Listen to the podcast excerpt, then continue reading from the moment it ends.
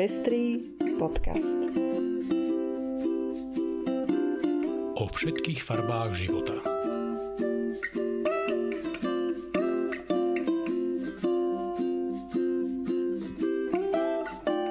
Vítame vás pri 53. vydaní Pestrých správ. Toto sú informácie, ktoré prinášame. Izrael sprístupnil náhradné materstvo gejským párom. V slovenských mestách boli protesty proti sexualizovanému násiliu. Brazílsky kandidát na prezidenta Eduardo Leite neskrýva, že je gej. Lufthansa zavádza rodovo neutrálne oslovenie na palube svojich letov.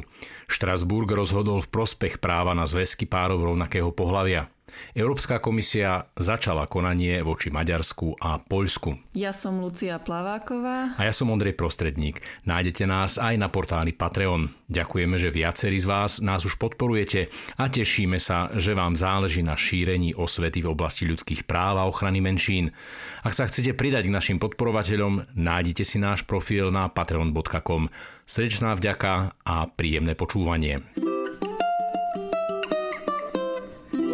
Najvyšší súd v Izraeli rozhodol, že právo na prístup k inštitútu náhradného materstva musia mať všetci, vrátane gejských párov a slobodných mužov. Doterajšie obmedzenia musia byť podľa rozhodnutia súdu zrušené do 6 mesiacov od právoplatnosti rozhodnutia. Inštitút náhradného materstva je v Izraeli legálny už od roku 1996. Izraelský súd už v roku 2020 rozhodol, že zákon, ktorý umožňuje prístup k náhradnému materstvu aj pre slobodné ženy, ale nie pre slobodných mužov či páry rovnakého pohľavia, je diskriminačný a určil izraelskému zákonodarcovi ročnú lehotu na prijatie novej právnej úpravy. To sa však nestalo a tak v aktuálnom rozhodnutí definitívne rozhodol, že obmedzenia stratia účinnosť aj bez prijatia novej legislatívy. Súdny zápas o odstranenie tejto diskriminácie trval vyše 10 rokov a bol iniciovaný gejským párom, ktorý má spolu tri deti vďaka náhradnej matke z Indie a Thajska. Štvrtok 15. júla sa vo viacerých mestách konalo protestné zhromaždenie Stop sexualizovanému násiliu na Slovensku. Cílom zhromaždení bolo podporiť a vyjadriť solidaritu s ľuďmi zažívajúcimi sexuálne násilie, ako aj apelovať na zmenu zákonov tak, aby vychádzali zo súhlasu so sexuálnymi aktivitami, no a tiež zlepšiť sociálne služby pre ľudí, ktorí prežili znásilnenie. Rovnako ide o zlepšenie dostupnosti spravodlivosti a citlivejší prístup na úrovni polície, prokurátora prokuratúry a súdnictva. Nič také ako sex bez súhlasu neexistuje. Sexuálna aktivita, ku ktorej došlo bez súhlasu, z donútenia, pod nátlakom alebo v bezvedomí, je znásilnením a znásilnenie je hrubým porušením ľudských práv a trestný čin. Viaceré kauzy uplynulých týždňov na Slovensku i v Českej republike sú alarmujúcou ukážkou toho, že v tejto veci mnohí ľudia nemajú jasno. Na ceste k spoločnosti, ktorá rešpektuje súhlas ako deliacu čiaru medzi sexom a znásilnením, nás toho ešte čaká veľa, ale už dnes môžeme spraviť prvý krok, uviedol riaditeľ Amnesty International Slovensko Rado Sloboda. Ministerka spravodlivosti Slovenskej republiky nedávno zverejnila informáciu, že zvažuje návrh na zmenu trestoprávnej definície znásilnenia a sexuálneho násilia tak, aby zahrňali súhlas. Žiaľ, nie je vôbec výnimkou, že sexuálne násilie zažívajú aj ženy v manželských a partnerských vzťahoch a ich dôsledkom je často neželané tehotenstvo.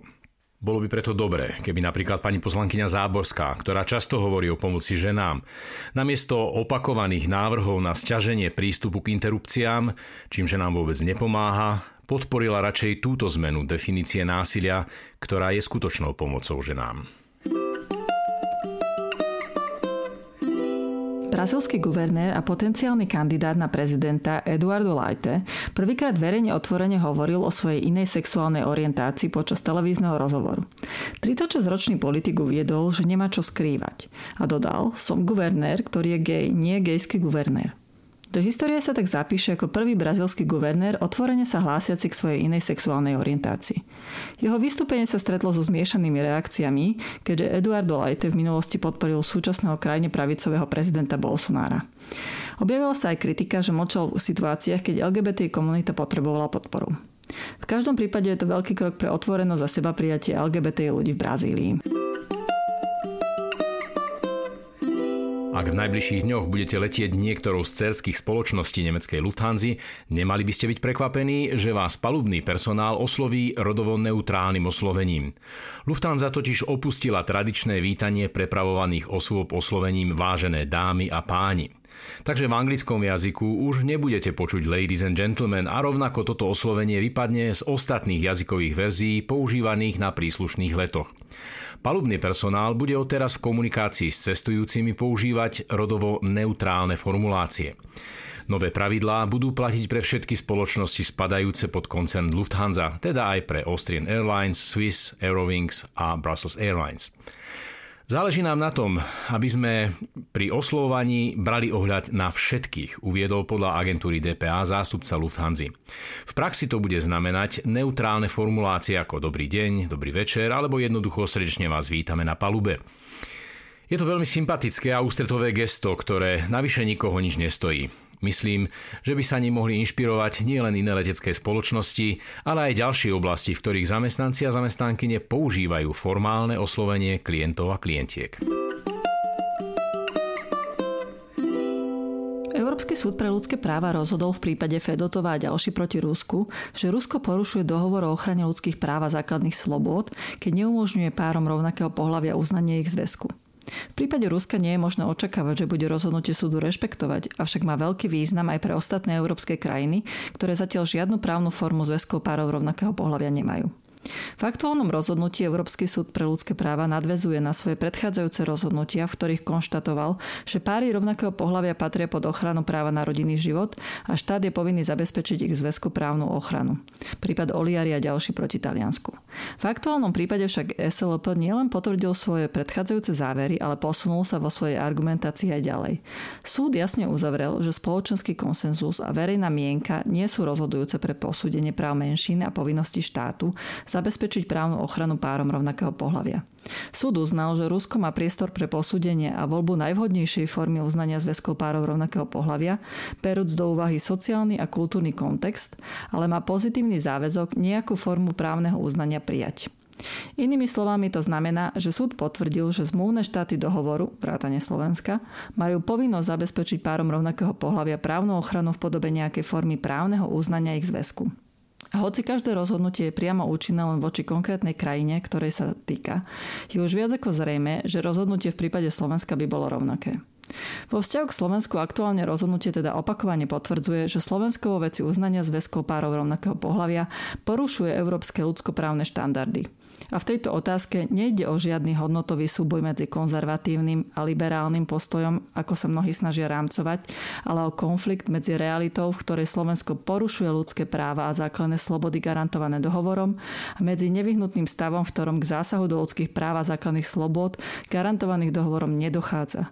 A tí, ktorí sa snažia zabrániť právnemu uznaniu zväzkov párov rovnakého pohľavia, jednoducho prispievajú k porušovaniu ľudských práv a základných slobod slovenských občanov a občianok. Európska komisia začala konanie voči Maďarsku a Poľsku pre porušovanie práv LGBTI ľudí, tzv. infringement procedure.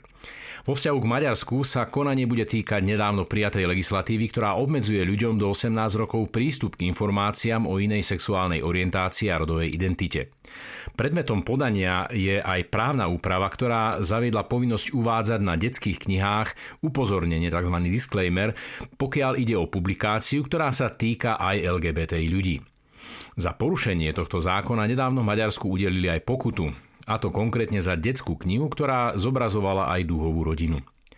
Vo vzťahu k Poľsku sa konanie bude zameriavať na e, tzv. zóny bez LGBT ideológie, za ktoré sa v posledných rokoch vyhlásilo niekoľko polských miest.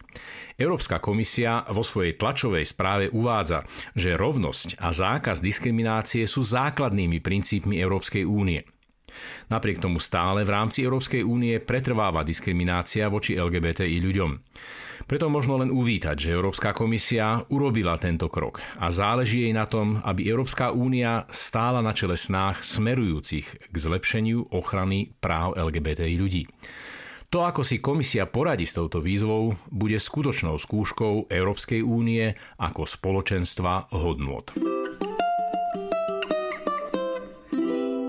Najbližší týždeň sa v rámci mesiaca dúhového Pride Bratislava opäť uskutoční pestré spektrum sprievodných podujatí. V stredu 21.7. sa môžete v medickej záhrade zúčastniť zážitkového čítania o inakosti a tolerancii, ktoré sa bude venovať skvelej knihe Jeden deň v živote Merlona Zajda. Vo štvrtok 22.7. sa môžete zúčastniť online verzie podujatia Cesty k dúhovej rodine, na ktorom sa bude diskutovať o možnostiach založenia dúhovej rodiny. Bohatý program si pripravil aj športový klub Lotosky a to v útorok 27. 27. to bude yoga, v stredu 21.7. florbal, vo štvrtok 22.7. beh, v piatok 23.7. opäť florbal a v sobotu 24.7. turistika aj v spolupráci s dúhovými kresťanmi. Celý týždeň vyvrcholí v sobotu 24.7. hlavným online programom Dúhového Pride Bratislava. Bližšie informácie o všetkých podujatiach nájdete na facebookovej stránke Dúhový Pride Bratislava. Aj vy si myslíte, že vytvárať a posilňovať komunity angažovaných a vzdelaných ľudí v oblasti ľudských práv má zmysel? Ak áno, absolvujte letnú školu, ktorú organizuje možnosť voľby.